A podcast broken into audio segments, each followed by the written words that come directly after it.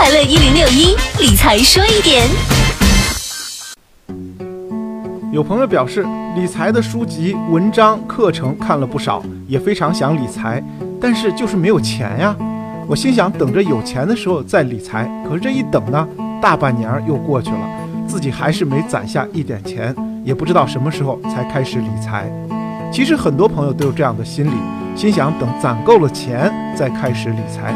毕竟想理财没有钱，确实是一种比较无奈的事情。又或者本金太少，看不到收益，因此很多人都会放弃。而巴菲特说过，滚雪球最重要的是发现很湿的雪和很长的坡，但滚动前如果有一个足够大的雪球，也就是本金，那后面当然会事半功倍。因为本金越大，收益才有可能越高。理财其实最重要的是习惯的养成。自己存不下钱，可以试一试工资定投，一是比较方便，二是也可以监督自己能够持续理财。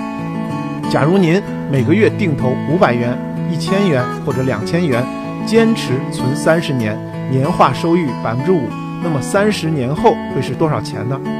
这里的理财产品可以选择期限较长、不能随时赎回的固定收益产品，防止我们半途而废。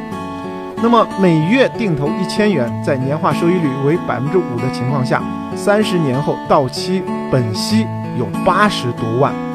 当然，虽然这里我们没有考虑通货膨胀，但是工资定存已经帮我们达到了存钱的目的，又防止财富缩水。